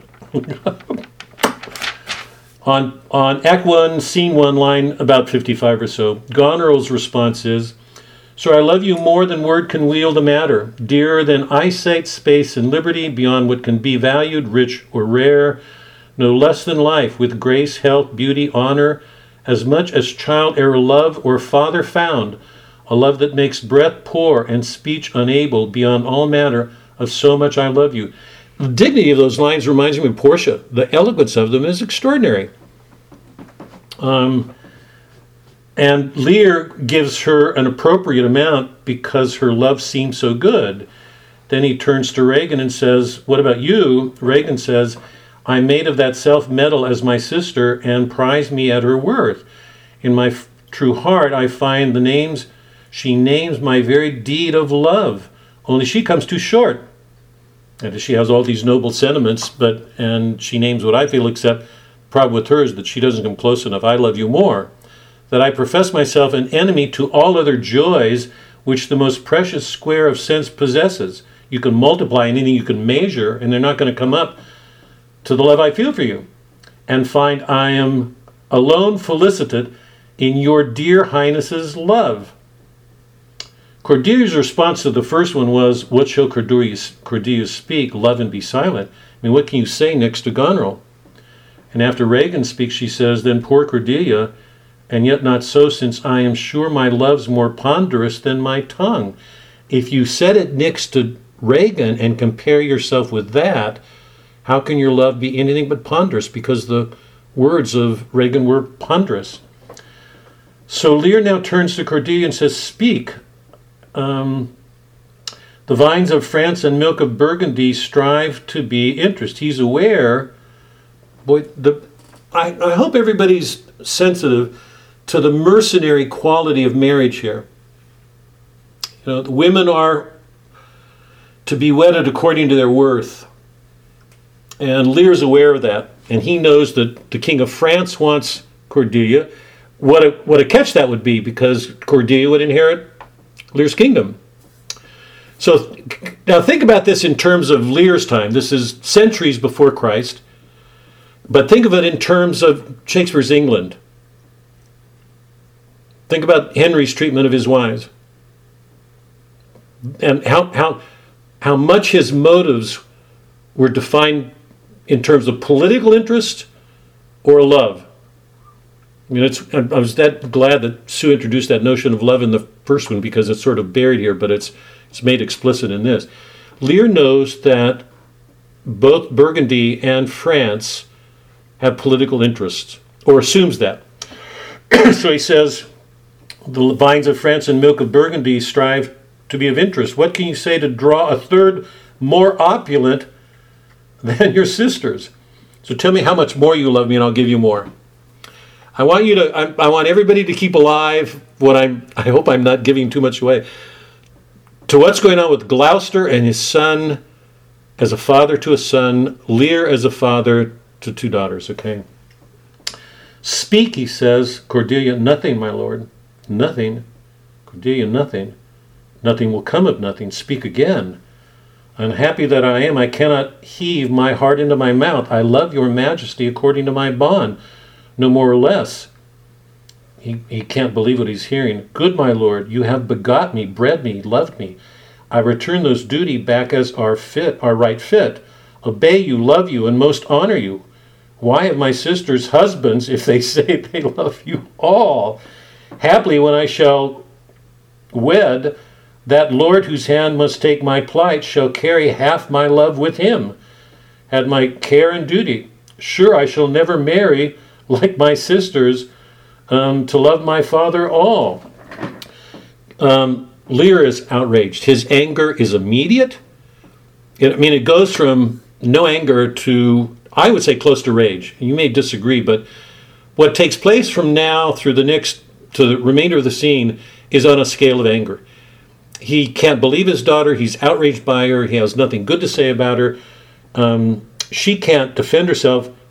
Kent stands up to defend her and speaks directly to his king and says, You're being a fool, you're wrong. And it's on the basis of, of that response that when Lear tries to shut him down and Kent won't um, shut up, that he banishes Kent. He's already told um, um, Cordelia, he's she's lost favor with him. He says about line 180, you're um, get out of here. If you're here in 10 days, um, I'll have your life. Kent's response, 180, fare thee well, king. He's loved this king more than anything. He served him his life. He will serve him to his death. That's the kind of man he is. Fare thee well, king. Since thus thou will appear, freedom lives hence, and banishment is here. There will be no freedom in this kingdom anymore. Anybody who lives here will be living in banishment. So he's playing with paradoxes. This moment changes the nature of that kingdom political power and authority. Okay? Now, you know what happens here. Lear's going to call Burgundy and um, France to speak themselves. Lear on page 209. Burgundy says, Pardon me, royal sir, election makes not up on such conditions. I can't make a choice based on this. You've taken everything away. Obviously, that means I'm partly here for what I stood to gain from it. God, I feel sort of cynical putting things this way. I don't, because the language is so much better. But the, the beauty is, he's showing that the nobility of language often conceals something ignoble. Lear says, Then leave her, sir, for by the power that made me, I tell you all her wealth. For you, great king, I would not from your love make such a stray to match you what I hate. Therefore beseech you to avert your liking a more worthier way than on a wench whom nature, underline that, whom nature is ashamed, almost acknowledged here. What's Lear's understanding of nature? I want to come back to it. How does he look at nature or law in what he's just done? But there he frames it in terms of natural in nature. France says that she whom even but now was your best object, the argument of your praise, balm of your age, the best, the dearest, should in this thrice time commit a thing so monstrous to dismantle so many fields of favor. He can't believe it because Cordelia has been his favorite. Sure, her offense must be of such unnatural degree, nature again, that monsters or your um, forevouched affection fall into taint, that something's wrong with you, which to believe of her must must be a faith That reason without miracle should never have planted me. I can't believe it's going to happen. Cordelia has been dispossessed. She stands to gain nothing. Burgundy turns away from her then, and France says this on page or line 250. Fairest Cordelia, thou art most rich, being poor, most choice forsaken, and most loved despised. Thee and thy virtues here I seize upon. Be it lawful I take up what's cast away, God's gods. Tis strange that from their coldest neglect my love should kindle to inflame respect thy dowerless daughter. The fact that she's lost everything mean so that she carries no externals makes her more prized. So there's nothing artificial in the way. He can love her more because she's been dispossessed. My love should kindle to inflame respect. Thy dowerless daughter, king, thrown to my chance, is queen of us, of ours, and our fair race. Not all the dukes, waterish Burgundy, can buy this unprized, precious maid of me. There's no money that he could use to buy her off. Um, bid them farewell, Cordelia, though unkind, thou losest, thou losest here a better where to find. She's coming to a better place. Lear, thou hast her, France, let her be thine, for we have no such daughter, nor shall we ever that face of hers again see that face. Therefore, be gone. Without our grace, our love, our benison, come noble Burgundy. So he's saying, You're no daughter of mine any longer. I'll have nothing to do with you. Um, I want to just read this thing, um, this passage in Act 2 or Act 1, Scene 2, with this brief soliloquy from Nedbert Edmund because he focuses on this issue of nature and the difference between what seems to be a difference between nature and law, or at least the laws um, of society. Thou nature are my goddess, to thy law my services are bound. So, not law, nature. He's a product of a natural, unlawful marriage. He's giving himself to that. My services are bound, wherefore should I stand in the plague of custom and permit the curiosity of nations to deprive me? For that I am some twelve or fourteen moonshines lag of a brother? Why bastard? Wherefore base?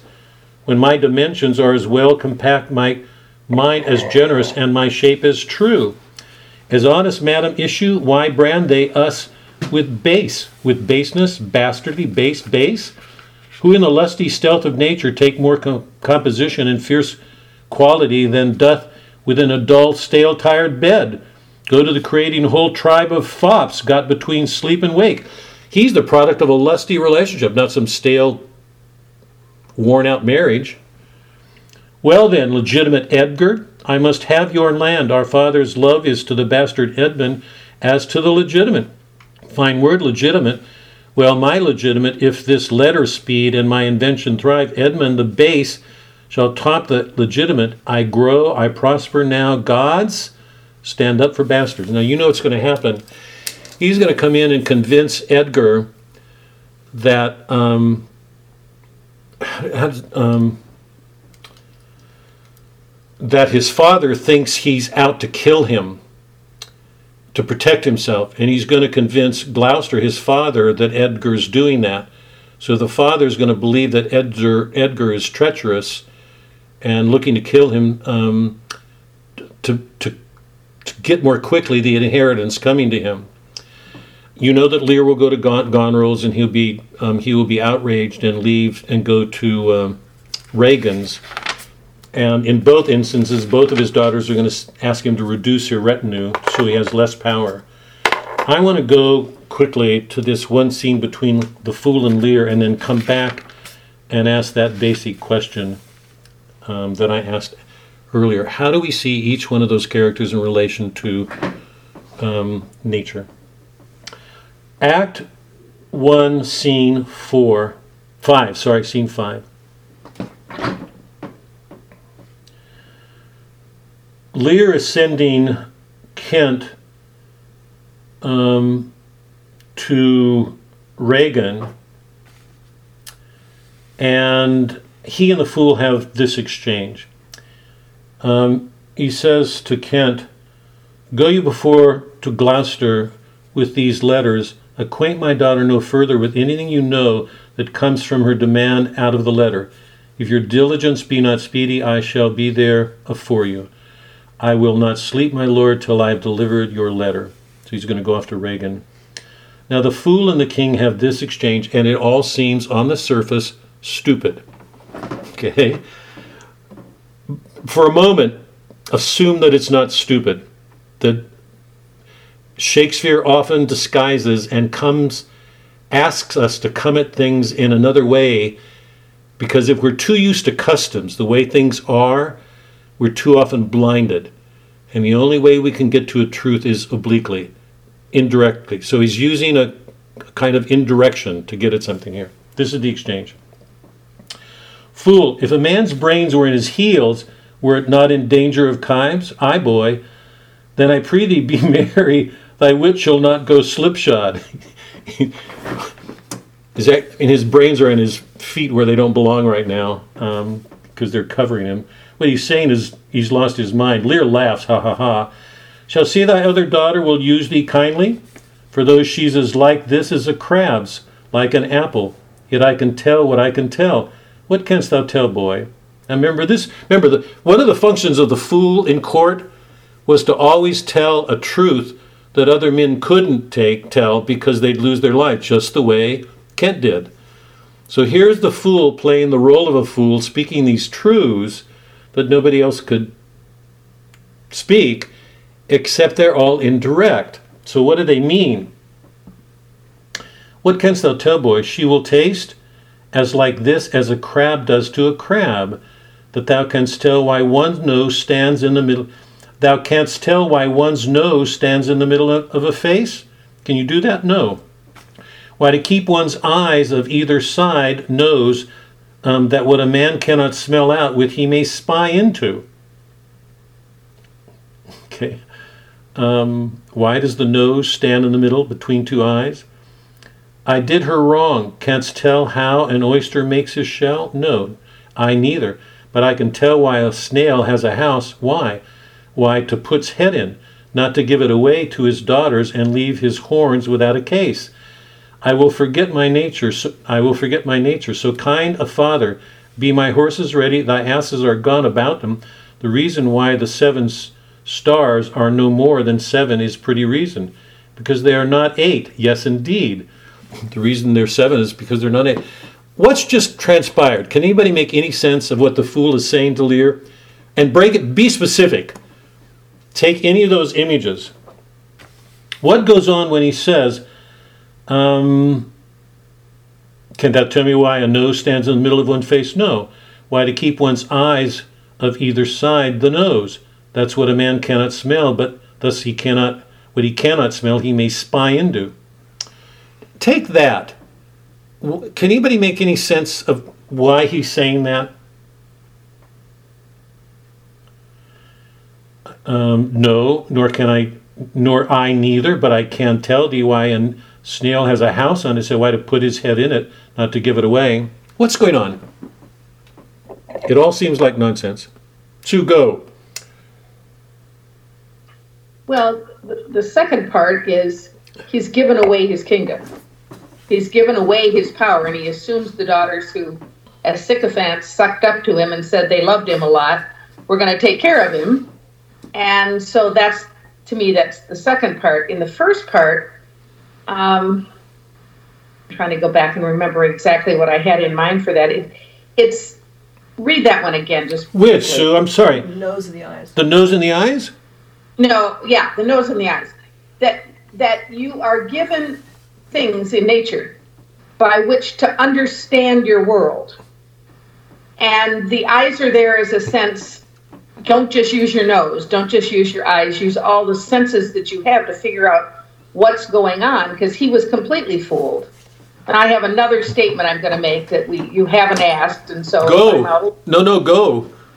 from the opening, I just thought, Lear, you deserve everything you're going to get because he's such a you Be careful tell with your how- language right now. Tell me how, how wonderful I am. Tell me, you know, well, okay, anybody that starts out that way is asking to be taken advantage of and be made a fool. even of. even worse, tell me tell me how much I love or you love me so I can show you how much I love you.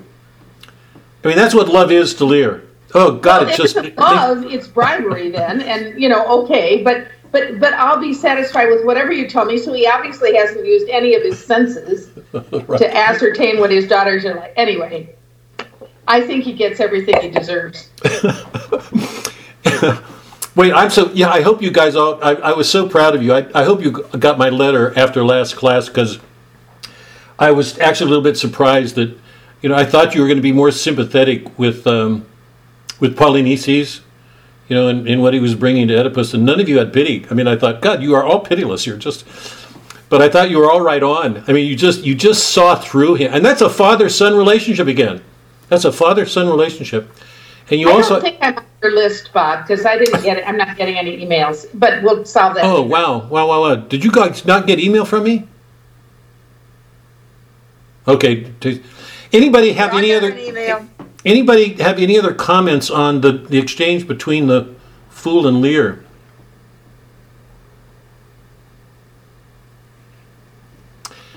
Every one of those lines that the fool makes makes clear there's a nature to things. Even if you don't understand it, why the eyes are on either side of the nose or the nose is in the middle, that's our nature. Do you understand it? Why why um, a snail has a house? You know, the, I mean, he's got this sort of silly automatic answer, but every one of them is saying there's a nature to things, and he's making clear that what Lear did shows no understanding. He has none of the nature of a father or daughters or political rule. Um, I mean, Sue's words are. I'm on. sort of glad. Sorry Right on. right on. But but in a, I mean, you, if you haven't read the play or you're not through it yet, you know that they're not going to do justice to the depth of suffering that's going to begin in a few in another act, um, be, because it, it's going to lead us to. The only suffering that I know of in Shakespeare that, that comes closer to this is what goes on between Antony and Cleopatra. It's it's um, the depth of suffering here is really great.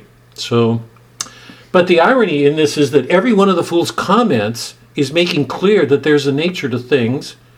Lear doesn't see the depth of what's going on. He completely misses it all. There's a nature to things. And think about Shakespeare in, in what I said earlier about the two revolutions going on the Protestant, the scientific, have completely called into question the, the way of looking at the world up to that time, both in religious terms. Half the world converted was Catholic. Half the world converted was Catholic, and the other half that was was non-believing became skeptical. Hold on to the significance of this just for a second. The worldview up until that time was Ptolemaic, right? It was Ptolemaic, according to Ptolemy. The, right? The Earth was at the center of the universe with all the planets revolving around it. The, source was, the, the Earth was the place of death. The sun revolved around it. It came up in the morning, went down. After Copernicus, everybody realized the Earth was not the center of the universe.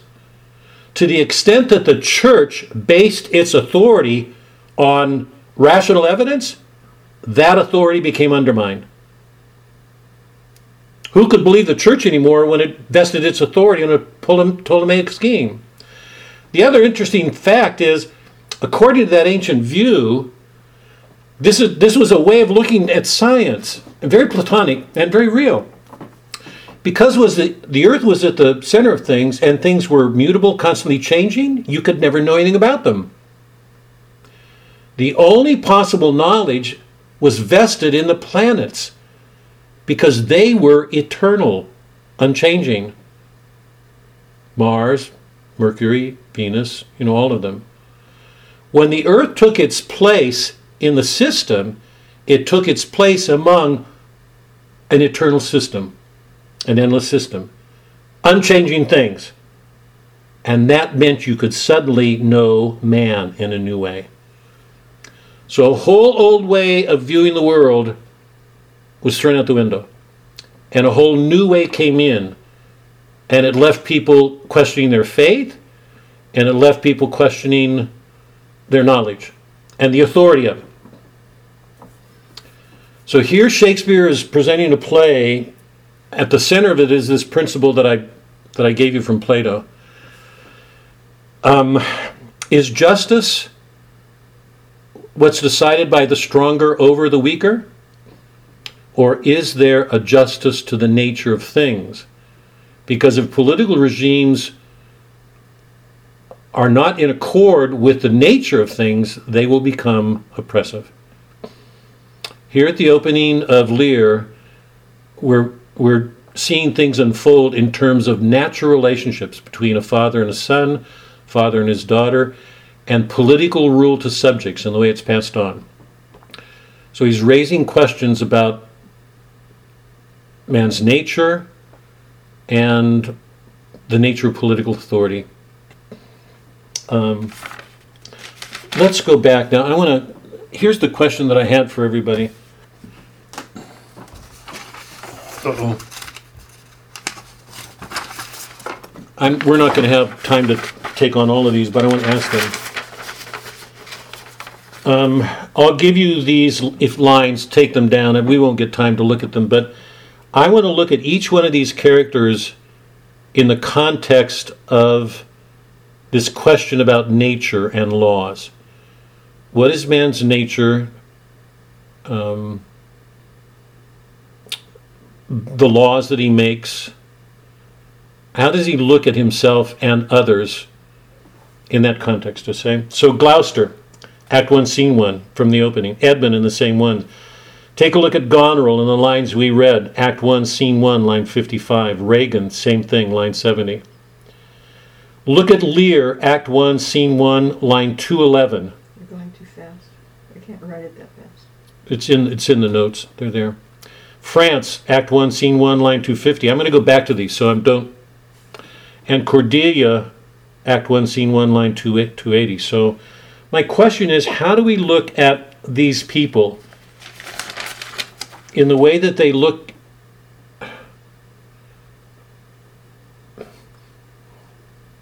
The way they stand with other people, the way they look at them, what does it reveal to us about the way they look at their nature? Are they in tune with nature or not? Or, or are, are they in tune with the laws? Are the laws by which they live in tune with nature? Let me take a couple of these right, right away. Listen. How do we look at Gloucester? What's his, how does he stand with respect to nature? Does he see, is there a justice to nature? Is there such a thing for him? Does he take it seriously in the way that he looks at his son or treats his son? Or we can't, we don't know, but um, by implication, can we say anything about the way he treats his wife or the way he stands with his wife?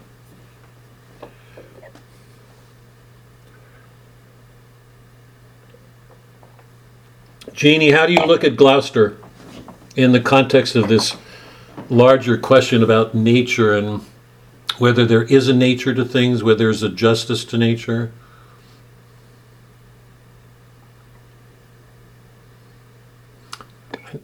I, am confused. I, yeah, I know. I it's, I, anybody, I'm. Anybody want to get, get us started on this? Karen, are you at a party? You got all those. Go ahead. Sorry, Tracy. Go ahead. It seems to me that perhaps he's um, out of tune with both. Go. Why? Why do you say that? Well, depending on what the laws of marriage are, he's breaking them according to our our view of marriage. And they they would have been the same at, at Shakespeare's time anyway, whether they were actual King Lear's time. But yeah, go ahead. And he's um, just fundamentally like disrespecting the um, the beauty of that man male female relationship and what it creates Um, so he's out of tune with that the the nature of that union. Let me follow that. Fred, if you can just hold on for one second.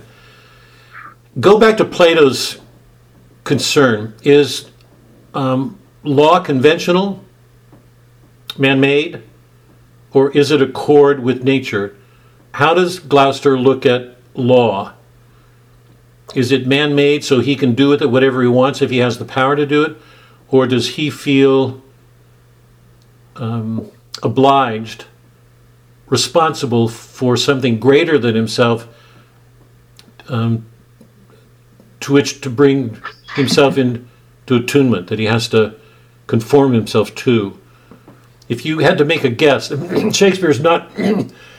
he's not giving us an exposition he's presenting a character but if you had to look at if you had to look at gloucester in those terms is law something that he can use for himself and use as he wants or is there a law greater than himself um, to which he holds himself in service that he has to honor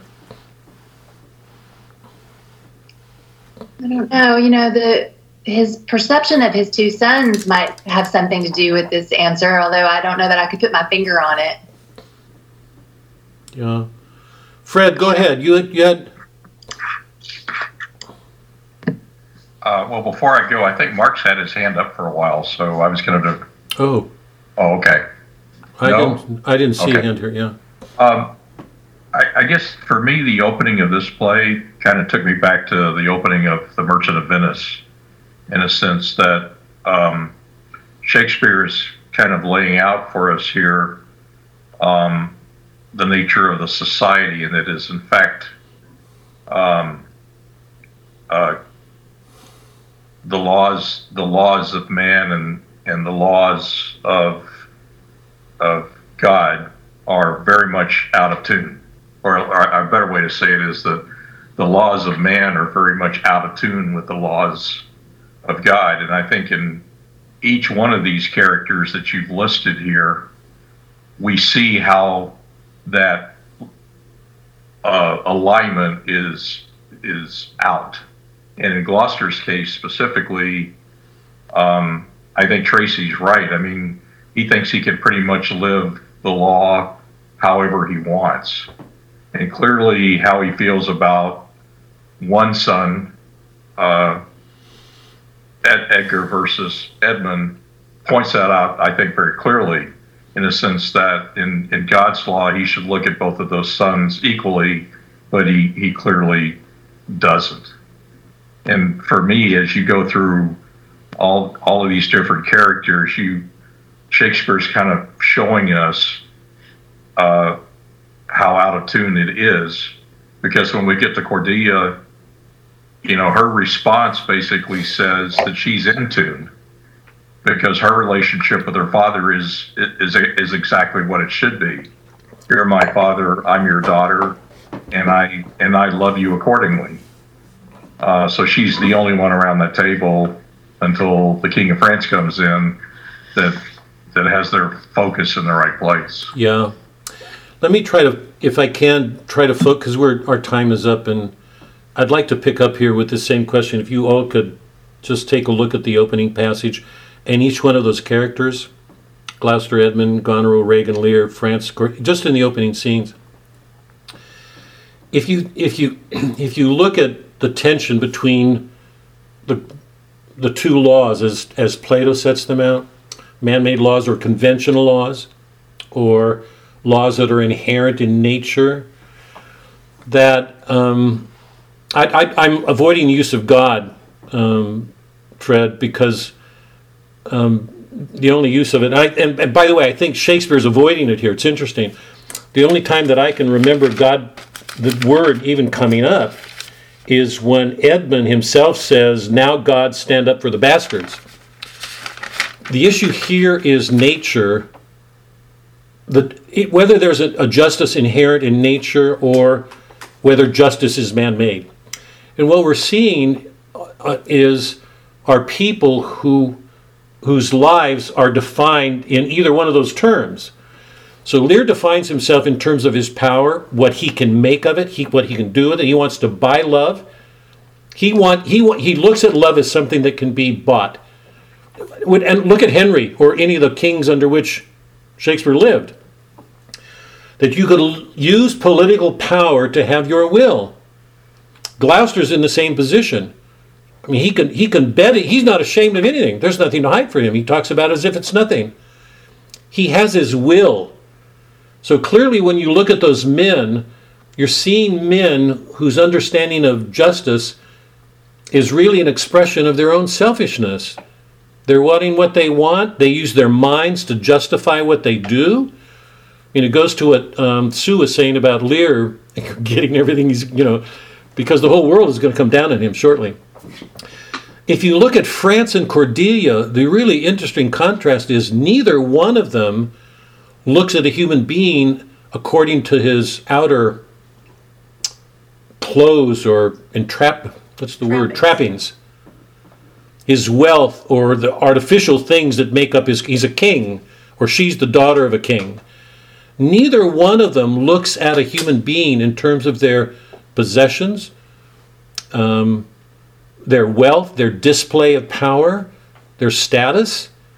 Each one of them looks at the other according to their nature the king makes it clear that he wants cordelia dispossessed because he has her as she is and um, Cordelia's response to her father, the reason she can say nothing is because she can't flatter him. She's not going to say something that's untrue. So, and the two daughters clearly say what they do to their father because they want things. They're they're involved in the same way of looking at love. They think love can be purchased. If they say the right thing, they'll get the right thing. So we're looking at two radically different ways of looking at human nature and this question of justice. One of the is inherent in the nature of things. The other is in accord with those laws that men make, and very often um, the the character they take depends on the power of the people making them. In this case, it's a king or a duke, Gloucester. So we're we're we're seeing played out the struggle that Shakespeare Plato shows in the Republic is justice man-made. What happens what happens when people in power make laws to fit their what they want? Are- the laws that people make in accord with nature or are they making laws to fit the vision they have of what it is they want? and Shakespeare's playing this out. Part of the beauty of this play is that he's not setting it in Renaissance England, he's setting it centuries before the coming of Christ. With, a, with an actual Lear who lived in a regime, who's king in a regime long before. So it's going back to an ancient world, and one of the questions we've got to ask is why is he doing what's he doing? uh, because so many of these things seem relevant to what's going on at his own time. That people are creating laws dealing with faith, dealing with the rule of people, um, forcing people to do certain things. So a lot's going on right now that, that's set in an ancient setting, but that speaks directly to changes that are taking place here on the threshold of modernity. Once again, we're looking at work that is dealing with the beginnings of our own world, the modern world as we know it. Um, Sue, you had something. Go ahead. Sorry. I have a question, but maybe it should wait. It's, it's No, no, no. I want to hear. I'm glad because we're about to. I'm just. What's on your mind? I'm glad. to Let everybody hear. You've said this several times that, that it's set in ancient world, but then what are Gloucester and France doing in there?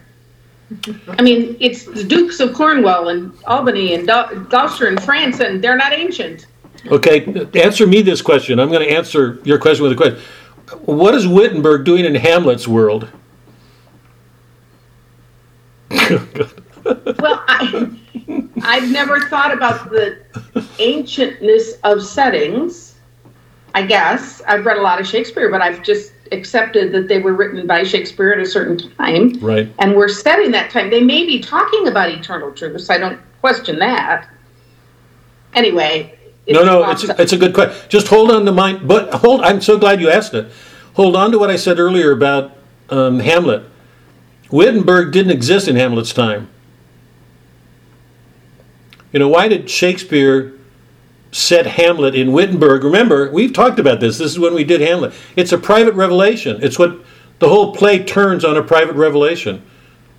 Why did why did Shakespeare set Witten, or Hamlet in the time of Wittenberg at the time that Luther put up those theses? What was he doing? I, I, I'm so glad for your question. Why is he putting all these, the Duke of Burgundy or the King of France? You know, why are they? Um, because re- relations change. But I mean, you know, the the nations may not have been called by those names, but there were territories that England was related to. Why is he doing this? It's a good question.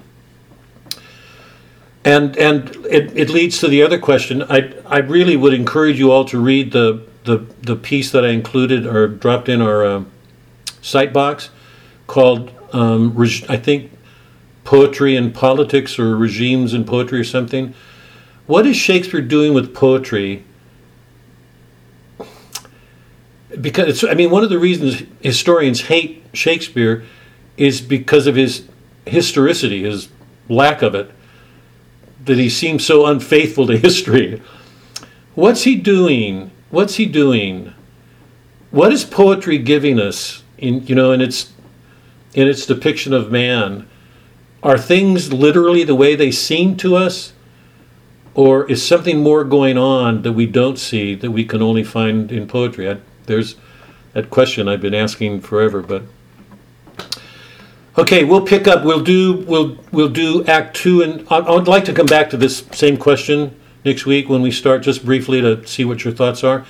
But then I'd like to do Acts Two and Three, or try to. We may not. Let's see. Let's see how well we do.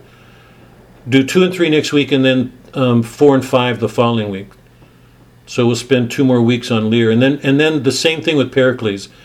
We'll probably spend a, an evening on the first scene, and then um, an evening on scenes two and three, and then another evening on four and five. So we'll do Pericles. It's a it's a wonderful play. It's um, it's so deep, and it speaks so much to our age. So um, I'll see you guys later. Debbie, it's really good to see you. Just feel like we haven't seen you forever. Um, all of you keep each other, please, in our in your prayers, and we'll do the same. Okay, and all of you, all of you, be safe because this thing is. It's at home. It's in our homes. It's in our families now. So, you guys be safe. See you next week. Thank you, Bob. Great class.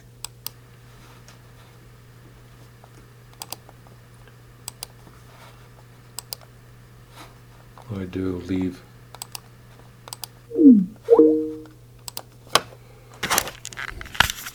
So you didn't have any trouble getting on. Mm-mm. Mm-mm. See? Right there.